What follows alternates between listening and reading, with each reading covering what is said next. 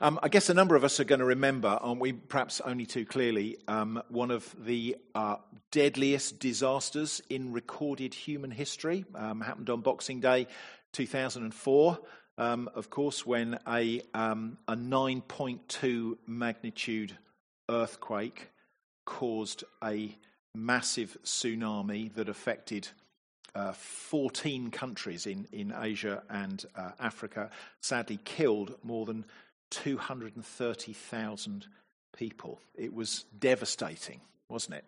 It was devastating. What I didn't recall about the event and the aftermath of it was that the, the impact of it could have been less. It, it could have claimed fewer lives if the warnings had been heeded. Um, seven years before the tsunami, uh, a, a, top government official um, had, had been warning that one of these was expected. Um, but his warnings had been ignored. In fact, uh, in Thailand, where he was, he was even banned from entering certain parts of Thailand because he was considered a, a threat to tourism. Um, also, following the, the earthquake that kicked this off, the, the Pacific Ocean uh, tsunami warning system made calls to the government officials in several Asian countries, warning of the tsunami risk. But, but actually, many of the countries chose to ignore the warnings or decided that they weren't going to take any action. Um, indeed, many countries still ignored the final warning when the sea started to recede several hundred meters, you know, a kind of clear sign that there was a, an incoming tsunami. Uh, some people even taking the opportunity to catch some stranded fish that had been left behind, um, instead, I guess, of running inland for, for, their lives. And tragically, they all discovered that uh, complacency can be a killer. Uh, to, to dismiss the warnings of impending danger is a, is a foolish thing to do, isn't it?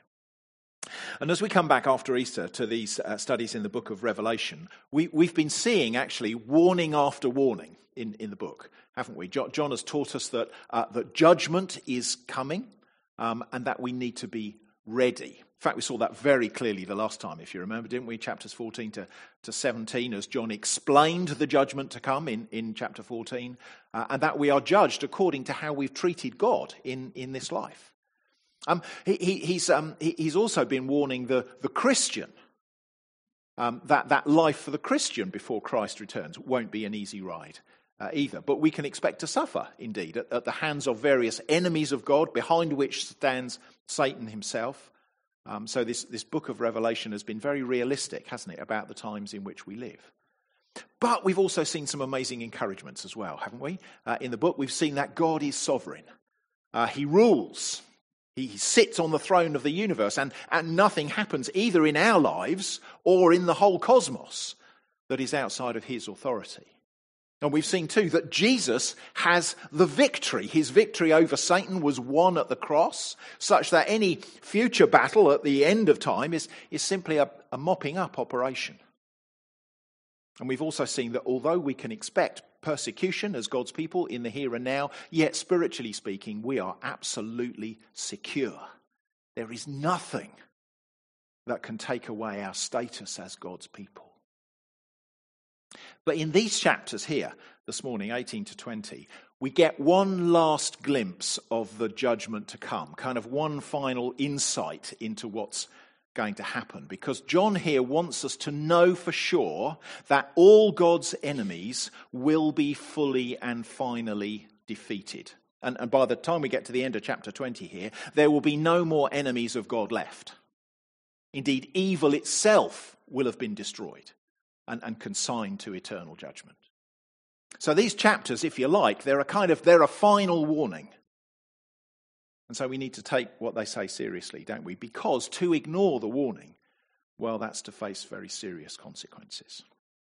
And what I'd like us to notice um, in these three chapters is, is that they lay in front of us, if you like, three, three contrasts, uh, as, as Ollie mentioned earlier, contrast between two cities, two feasts, and two destinies. And, and so, as we go briefly through the three chapters, I'd like us to ask ourselves three questions you know, questions that surely are the most crucial questions that anyone will ever have to face. uh, in their lives. Three chapters, three contrasts, three questions. And here's question number one, which is which city are you a citizen of? Which city are you a citizen of? And that question is kind of posed for us in chapter 18 and, and through to chapter 19, verse 5, which we didn't read, but I think you'll see it easily enough. Now, in, in, a few places in, in the book of Revelation, we get two cities talked about, uh, don't we? One city is Babylon, gets talked about a lot. Uh, the other city is Zion, also gets talked about a lot. Babylon is also described as a prostitute. Um, Zion, on the other hand, is, is also described as a beautiful bride. So, kind of two, two cities, two women, if you like. Um, but both of those images, Babylon the prostitute, Zion the bride, represent two different communities of people, if you like. People who oppose God, follow Satan, uh, either, either, consciously or, or unconsciously, subconsciously, on, on the one hand, and the people of God on the other hand. And in chapter 17, if, if you remember, we, we, which we looked at the last time, and here in chapter 18 as well, John prophesies the destruction of this prostitute or this city called Babylon. Uh, and it's a prophecy about the end of sinful humanity. Um, in, in, chapter 17, the, the, prostitute was killed. Now, here in chapter 18, the, the camera angle shifts. Again, if you remember, we've seen that Revelation is not so much a, a, a chronological account or a timetable of events, but it's kind of a series of, of overlapping pictures that describe the same events, but from uh, different camera angles, if you like. And that's what's happening here as well. It's describing the same event as chapter 17, but from a different angle, if you like. In, in chapter 17, it was Babylon the prostitute that was destroyed. Here in chapter 18, it's Babylon the city that's destroyed. So, so kind of two different pieces of imagery, but, but the same event. And, and what event is it describing? Well, Babylon, of course, it, it was a real city, wasn't it? But it, it was destroyed back in uh, 6th century BC. So by John's time, Babylon is just a little kind of village in, in what is now Iraq. Um, but but in, in biblical imagery, uh, Babylon had come to represent, to symbolize human society in opposition to God. In other words, the chapter pictures humanity, sinful humanity, as a city that is kind of gorging herself on the, the riches of the world, if you like. So humanity is like a city which, which trades with merchants from around the world, gets fat on, on others' misery, abuses those who oppose her, hence the, the sort of continual references to her being responsible for the deaths of Christians.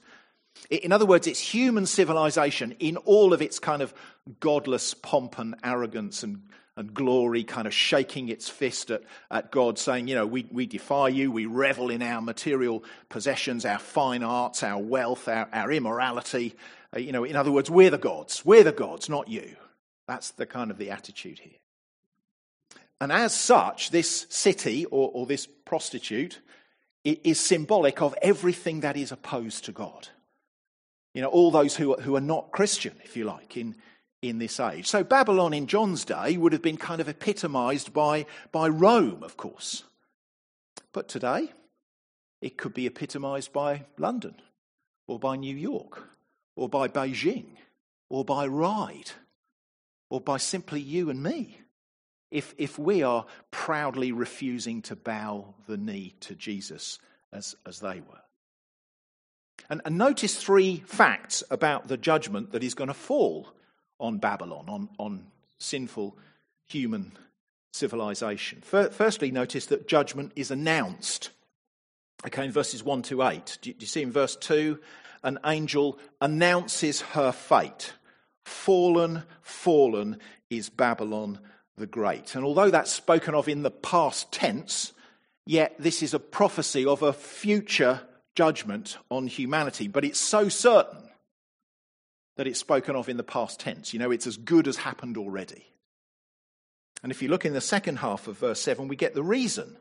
The city is kind of pictured as a, a queen, and, and, and John comments, in her heart she says, I sit as a queen.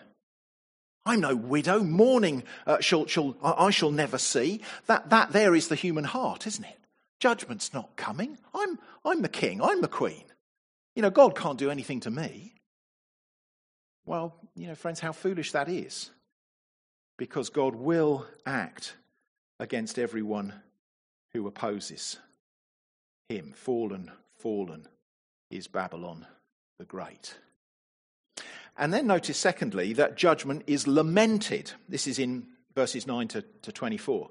Um, and, and these, these verses you can kind of see as you scan through them. They're a, they're a series of woes, and, and they're spoken by those who have got fat off Babylon. Again, it's kind of symbolic, uh, of course, but it's picturing people lamenting the fall of the great city. But notice they're not sad for the city, but, but only that they lose out because their, their source of income has, has gone. So, for example, at verse 11, the merchants of the earth weep and mourn for her, since no one buys their cargo anymore. Right? And of course, that, that's what happens when civilization collapses, isn't it? People lost out when the, the Roman Empire collapsed or, or when the Iron Curtain fell. And actually, one day, the whole of humanity, in its opposition to God, will be brought to account. And, and, and there will be a lot of weeping and mourning. A lot of people will lose out. But then notice in, in chapter 19 and verses 1 to 5 how judgment is praised. Because what is the response of the people of God to his judgment on Babylon? Verse 1 Hallelujah. Salvation and glory and power belong to our God, for his judgments are true and just. See, friends, when, when you see things from God's perspective, you praise God for his just judgment. And, and, and here, you know, at last, the, the, the cry of God's people for justice for those who have been persecuted, well, it's, it's heard, isn't it? God will bring justice on those who have persecuted the people of God. We can be sure of it. So, what should the people of God do in all of this? Well, the answer to that question, look, if you go back to chapter 18, have a look at verse 4. What should the people of God do in all this? Come out of her, my people, lest you take part in her sins, lest you share in her plagues. In other words, the people of God are told to come out. What, what does that mean? Well, well clearly, it, it, can't mean that we literally remove ourselves from Babylon, can it? because if Babylon represents the whole of human society, you know, living in opposition to God, we can't leave that, can we? We live in it. That's the world we inhabit, the world all around us. But his point is that we live in Babylon as citizens of a different city, the, the city of Zion. As, as God's people, our true citizenship is in heaven, isn't it? We're a pilgrim people here in Babylon. We, we don't belong here. Babylon's not our home, Zion is our home. We're, we're citizens of heaven. And so we're to live with the values, with the ethics, with the laws, with the standards of, of Zion, not those of Babylon. Because how we live now is to be in readiness for that new home that is coming. Um, back before I was in uh, sort of full time ministry, my work used to take me to lots of different countries uh, around the world, lots of them developing countries actually, where the, where the culture, the, the language, and so on is very different from, from here in the UK. So I'd, you know, I'd need to get horrible jabs with big needles before I went and, and I have to take anti malarial sometimes. I'd, I'd, I'd, grab a travel guide to the country to try and learn a bit about the culture. Uh, I'd make sure I packed clothes that would be suitable for the climate. You know, I'd, I'd try and learn a few basic phrases of the language uh, and so on, that kind of thing. That was all to get ready for the, the kind of the culture shock I knew was coming when I stepped off the plane, where things would be very different. And, and the same is true for us as Christians, friends, isn't it? We are no longer, as Christians, we are no longer citizens of this world, but we're heading for heaven. We're heading for Zion. And so our lives here need to be lived in readiness for that time, which means that we ought to be clothing ourselves with, with God's clothes of righteousness, didn't we? Clothing, our, clothing ourselves with His qualities now. It means we should be, uh, as it were, learning the language of heaven, so to speak, you know, and, and displaying that in, in our everyday lives, in, in lives of, of selflessness and, and love and concern for one another and, and so on. you know, I think a good question to ask ourselves perhaps is, is how different are we to the, to the, the world around us? Not in a kind of, you know, sinful, looking down your nose at people kind of way, not that. But, but as God's people, our, our attitudes should be totally different, shouldn't they?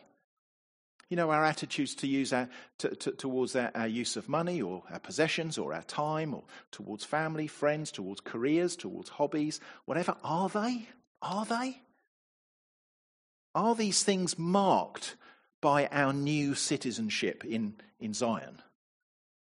Or are they still very much marked by our old citizenship in Babylon? Because as Christians, our, our citizenship has changed, hasn't it? By God's grace, we have a, a new citizenship now.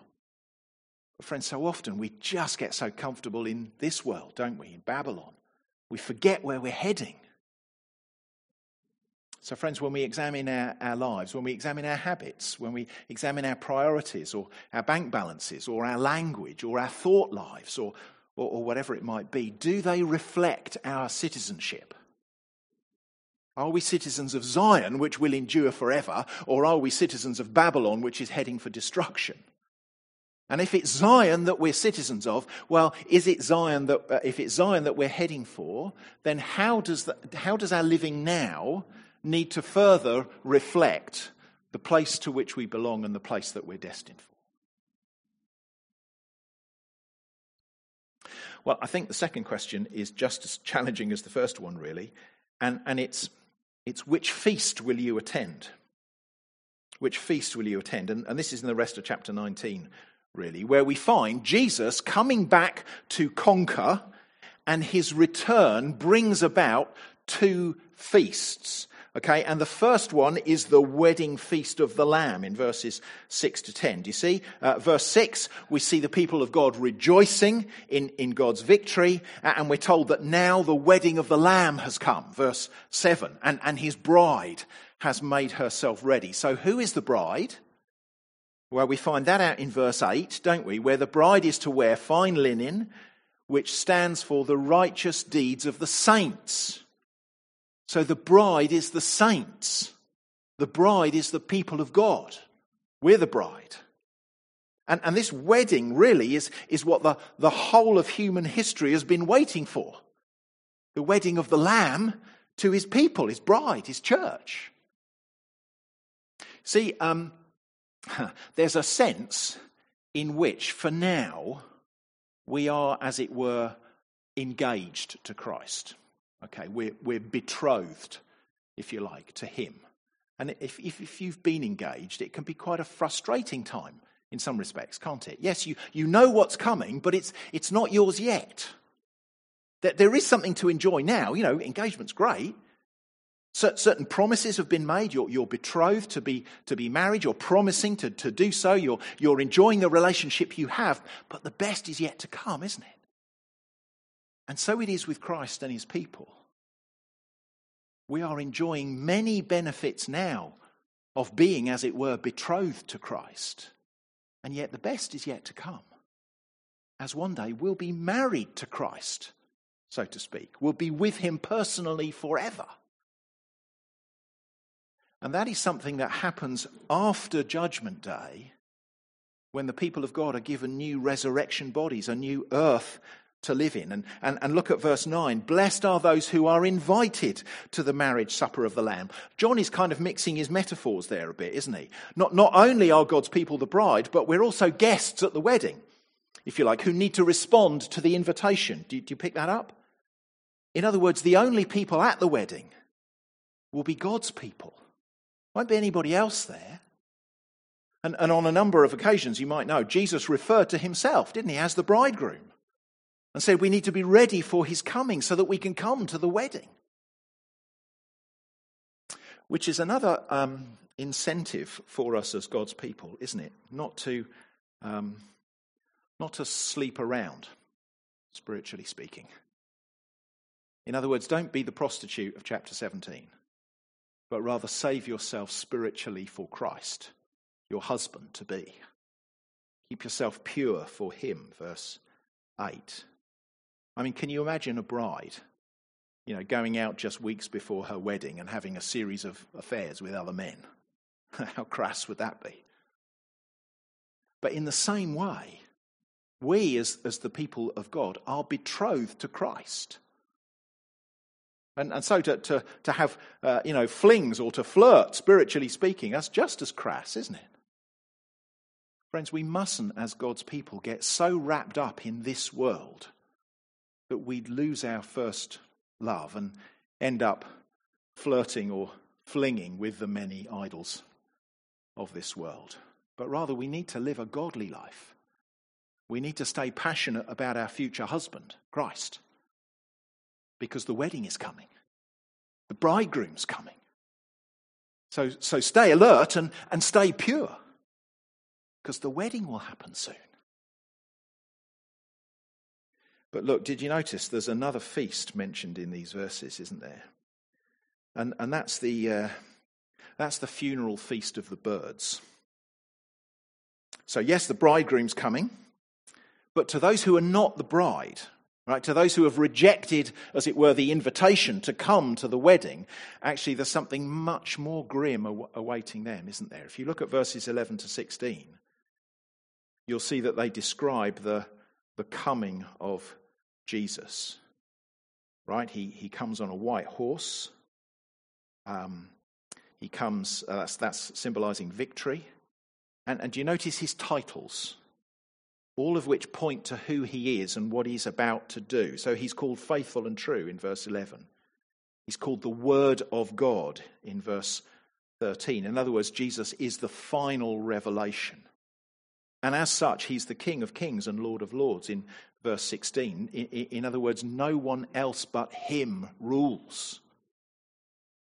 His robe is dipped in blood, verse 13, signifying not so much the cross here, but rather judgment, right? As his sword strikes down the nations, verse 15, as he treads the winepress of God's judgment. You might remember that winepress being described back in chapter 14, a, a gruesome metaphor of God's judgment, wasn't it? And now we're told here that it's Jesus who will tread out that winepress, who will tread out the, the blood of the people. Do you see? This is his judgment. And he's come to judge by his word. It's quite an astonishing picture of Jesus, isn't it? And, and maybe not one we often think that we see in, in the Gospels. Because this is the victorious Jesus riding at the head of an army to bring victory and judgment to, to bring all of God's purposes to fulfillment. And it might challenge and correct our, our understanding of Jesus' ministry a bit. Because this Jesus has utter sovereignty over the nations, and his judgment is just and true. And friends, one day he will return in absolute triumph over all of his enemies. So I guess it's no surprise when we read what happens in verses 17 to 21, is it? Have a look at verse 17. Then I saw an angel standing in the sun, and with a loud voice he called to all the birds that fly directly overhead Come, gather for the great supper of God to eat the flesh of kings, the flesh of captains, the flesh of mighty men, the flesh of horses and their riders, the flesh of all men, both free and slave, both small and great. That's a pretty gruesome picture, isn't it? The birds of the air here are called to gorge themselves on the corpses of God's enemies. That's the picture. But then in, in verse 19, it looks as though the victory of Jesus is threatened, doesn't it? The kings of the earth and their armies, headed by the beast, they, they gather together to make war against the Lord Jesus and his people. Now, we've seen this before, haven't we? It's the battle that's described in chapter 16 and, and, chapter 17 is going to be described again in chapter 20. And when you look at the language, when you, you, you, in each case, when you, when you place them side by side, you can see it's the same battle being described. It's, it's what takes place at the symbolic Armageddon in, in chapter 16. That, that, that point at the end of time when, when the enemies of God, led by Satan, will come against God and his people kind of one last time if you like, however that will happen. I suspect the battle imagery is symbolic there. Um, in other words, it will be kind of one last go at the church and a very brief period when God's people seem to be totally defeated but it'll be over before it started. That's what verse 19 here is describing as well, isn't it? It's, it's kind of an action replay. Only this time, look, the camera is rolling on the beast. Verse 20. Do you see that? There he is. He's kind of all togged up in his armor. But no sooner has he drawn his sword than he's defeated. And he's captured and he's thrown into the lake of fire along with the false prophet, and all the rest of them were killed as well. Verse 21. Did you see the, the picture? It's total defeat for Satan and it's total victory for the Lord Jesus. So here's our second question, friends. Which feast would you like to go to? The wedding feast of the Lamb, where you are the bride and the guest of honor? Or the funeral feast of the birds, where, to be blunt, you are on the menu? You see, team up with Christ and you're on the winning side. Team up with Satan, you'll surely die.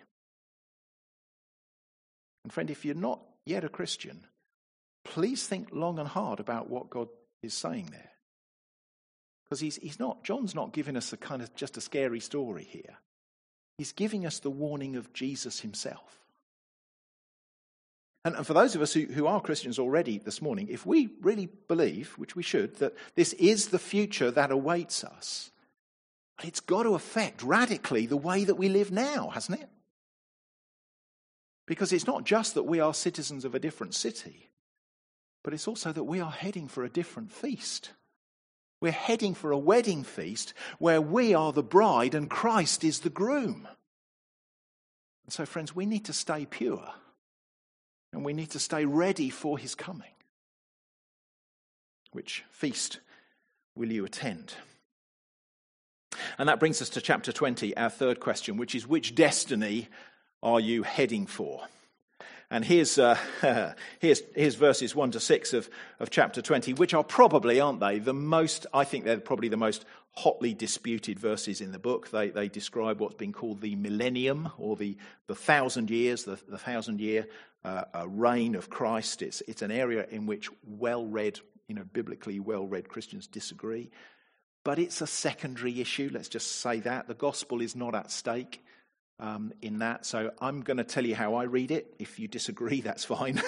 Let's just do so with humility and grace because it's not a major salvation issue. Frankly, there are more important things to worry about.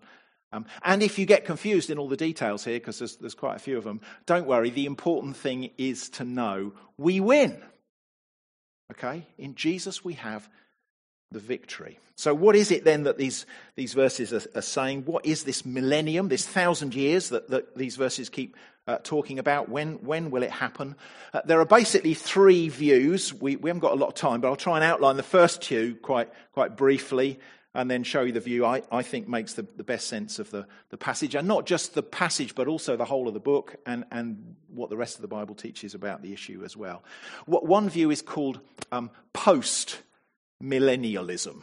Okay, so, so that, that view uh, holds that Jesus' return will happen after there has been a millennium or a thousand years of, of kind of great advance of the gospel. So it's a kind of a, a, a, thousand year golden age of gospel advance, if you like, in, in which the church will grow and, and exercise a, a, positive influence in society. And then after that thousand year golden age, Christ will return. He'll bring about final judgment and the new creation. It's a very positive view uh, of the end. Personally, I find it quite hard to, to believe um, because I don't think the New Testament is that optimistic about the state of affairs just before the Lord returns. But rather, I, I think it sees it getting a bit worse and worse before he returns rather than, than better and better. That's post millennialism. Uh, another view is called pre millennialism. So this holds that Christ will return before or pre the millennium, the, the, thousand years, and then reign on earth with his people for a, usually a, a literal thousand year period during which unbelievers will, will also continue to live on the earth, with many, although not all, uh, turning to Christ. So, so that, that view holds that the, the end of the thousand year reign of Christ on, on earth will end with this great battle of Armageddon, uh, after which final judgment and eternity will will um, kick in. Uh, m- many pre-millennialists also take the view that an intense period of tribulation will precede Christ's return, but that Christ will return in secret, uh, as it were, before then, in order to take his people out of the world, a so called rapture. Um, I, I, think there are a couple of fairly substantial problems with that view. One problem is that it holds that Jesus reigns on earth for a literal thousand year period. I'm afraid I don't see any evidence in the New Testament that, that supports that fact. I, I, know some people suggest one or two passages that do, but personally I don't find that very compelling. Um, if such an important event as a thousand year reign of Christ on earth were true, I think we'd see a lot clearer evidence for it in the New Testament. Um, the other big problem with it, as I see it, uh, is that the, the kind of the rapture variant of this view requires effectively that Jesus returns twice. So, so once in secret to rapture his people, and then again to reign on the earth and carry out final judgment. Whereas, as far as I can see, the New Testament speaks only of one return of Christ at the end of time, followed by an eternal reign in the new heavens and the new earth. Which means that the view that makes the most sense to, to me is to see the millennium, the thousand years in these verses, as a symbolic rather than a literal period of time. It's a view known as amillennialism. I don't really like the title very much because a there means not or, or no. So the title I think is a bit misleading because it, it doesn't hold that there's no millennium, but rather that the thousand years is symbolic, symbolic actually of the whole period of time between Christ's first and second comings. In other words, John lived and we live in the, the metaphorical thousand years of Revelation 20. And, and, this makes sense to me because, as we've seen, so much of Revelation, and especially the numbers, they, they're symbolic, aren't they?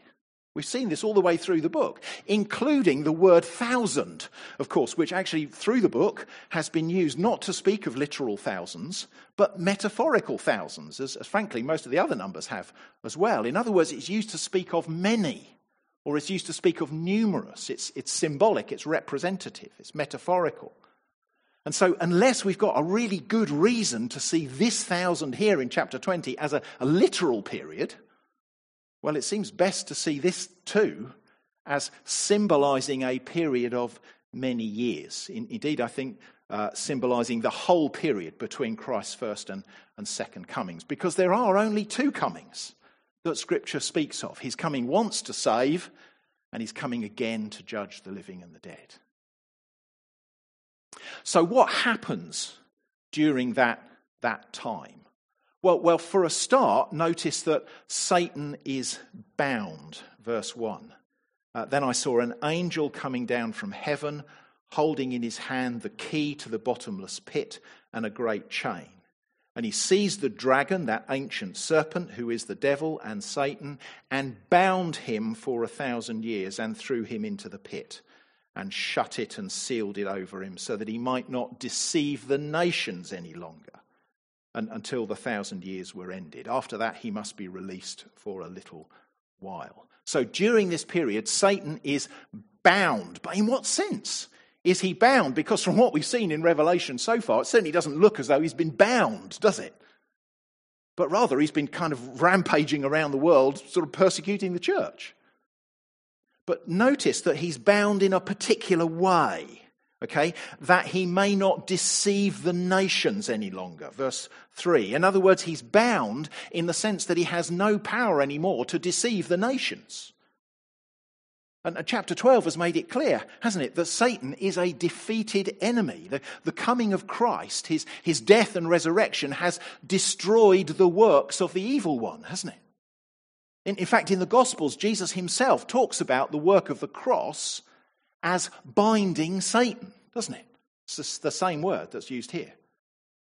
In other words, because of the cross and the resurrection, the nations are being saved. Right? More and more people, not simply Jews now, but, but those from across the nations, they're being saved through Jesus, and there's nothing that Satan can do about it. Right? He's bound. He can't hinder the progress of the gospel during this, this present age. You see? And, and what happens to Christians in this present age? Well, in verses 4 to 6, we discover that they reign. Right? In, in verse 4, John sees thrones, doesn't he? Where these Christians who have died in, in, the, in this, this present age, some even being martyred for Christ, haven't, um, they've not sort of ceased to have a meaningful existence in, until Christ returns and, and, and they are bodily raised to be with him. No, even now, they live and reign with Christ. And of course, friends, that's true of us as well, isn't it? Paul, Paul explains it in, in, Ephesians 2, doesn't he? And in Colossians uh, as well, that, that as Christians, we are even now, in a, in a spiritual sense, raised with Christ and seated with him in the heavenly places. Which is such an encouragement, isn't it? To know that whatever happens in this world, there's nothing that can harm us, spiritually speaking. We reign with Christ. At, at the end of the, the thousand years, uh, we see that Satan is released from his prison, his bondage, verse 7. But he's doomed, isn't he? Because there's this battle again, look, in verses 7 to 10. And it's the same battle that we saw in chapter 16 and 17 and 19, where the forces of evil try and defeat the church. You, will you'll notice this time John includes these symbolic characters, Gog and Magog, in verse 8. They're names from Israel's kind of ancient history. He's, he's using them here to represent all those through history who have opposed God and his people. And, and notice again, though, uh, John stresses no sooner has the battle started than it's over. Verse 9. And, and Satan is thrown into the lake of fire. Do you see? It's a hopeless cause. Satan doesn't stand a chance. Jesus comes back at the end of this symbolic thousand years and he destroys the devil and his armies with, with one blow. And so finally, verses 11 to 15 speak of Jesus' judgment. So, so everyone is now before the King of Kings, the books are opened, and everyone is judged. But if your name is in the book of life, verse 12, then you are spared the lake of fire. You're spared God's judgment. Uh, and we've been told already, haven't we, back in chapter 13, that this book belongs to the Lamb who was slain. And, and do you see the point? The, the way to be spared God's judgment is because someone else, the Lamb, endured it for us. As, as John puts it elsewhere, it's the blood of Christ that purifies us from all sin. In other words, on the day of judgment, friends, it will be the cross that saves us. And, friends, there's, there's a lot of details in, in this chapter that Christians have various takes on. But when you strip all of that away, there are two things here that are very clear, aren't there? Firstly, that Jesus is coming back. And secondly, that judgment is going to happen. And, and the question for us is which destiny are we heading for? Which destiny are you heading for? And, and if you're not yet trusting Christ, I hope you'll have seen here through, through all the, the, uh, the, the, complex uh, symbology here that the destiny of those who don't trust Christ it is the lake of fire as you pay for your sin yourself so, so my plea would be to trust Christ before it's too late. Because what will happen if you do is that your name too will be in the book of life. You see, such that you will be reigning with him now and will reign with him forever. So, friends, wherever we stand this morning on some of the details of this, let's not forget the clear warnings of these chapters. Jesus is coming back and he will be victorious. And so let's get ready for his coming and let's stay ready for it. So, friend, which city are you a citizen of? Which feast will you attend? Which destiny are you heading for? Let's pray together, shall we? Uh, Father, before. Um, uh, before we get these next two chapters, 21 and 22, and see the, the glorious finale uh, of this book. We, we thank you that um, that in your love, in your mercy, you give us one final warning about the total victory of Jesus, and so the absolute inevitability of judgment to come. And uh, Father, we pray that we would not be complacent regarding your return, but, but reflect on the crucial questions that these chapters raise for us, that we may all be those who long for his return, because our longings are not elsewhere, but our longings are for Zion's city. Our longings are for the wedding feast of the Lamb. Our longings are for eternity with you. All of this we pray in Jesus' name. Amen.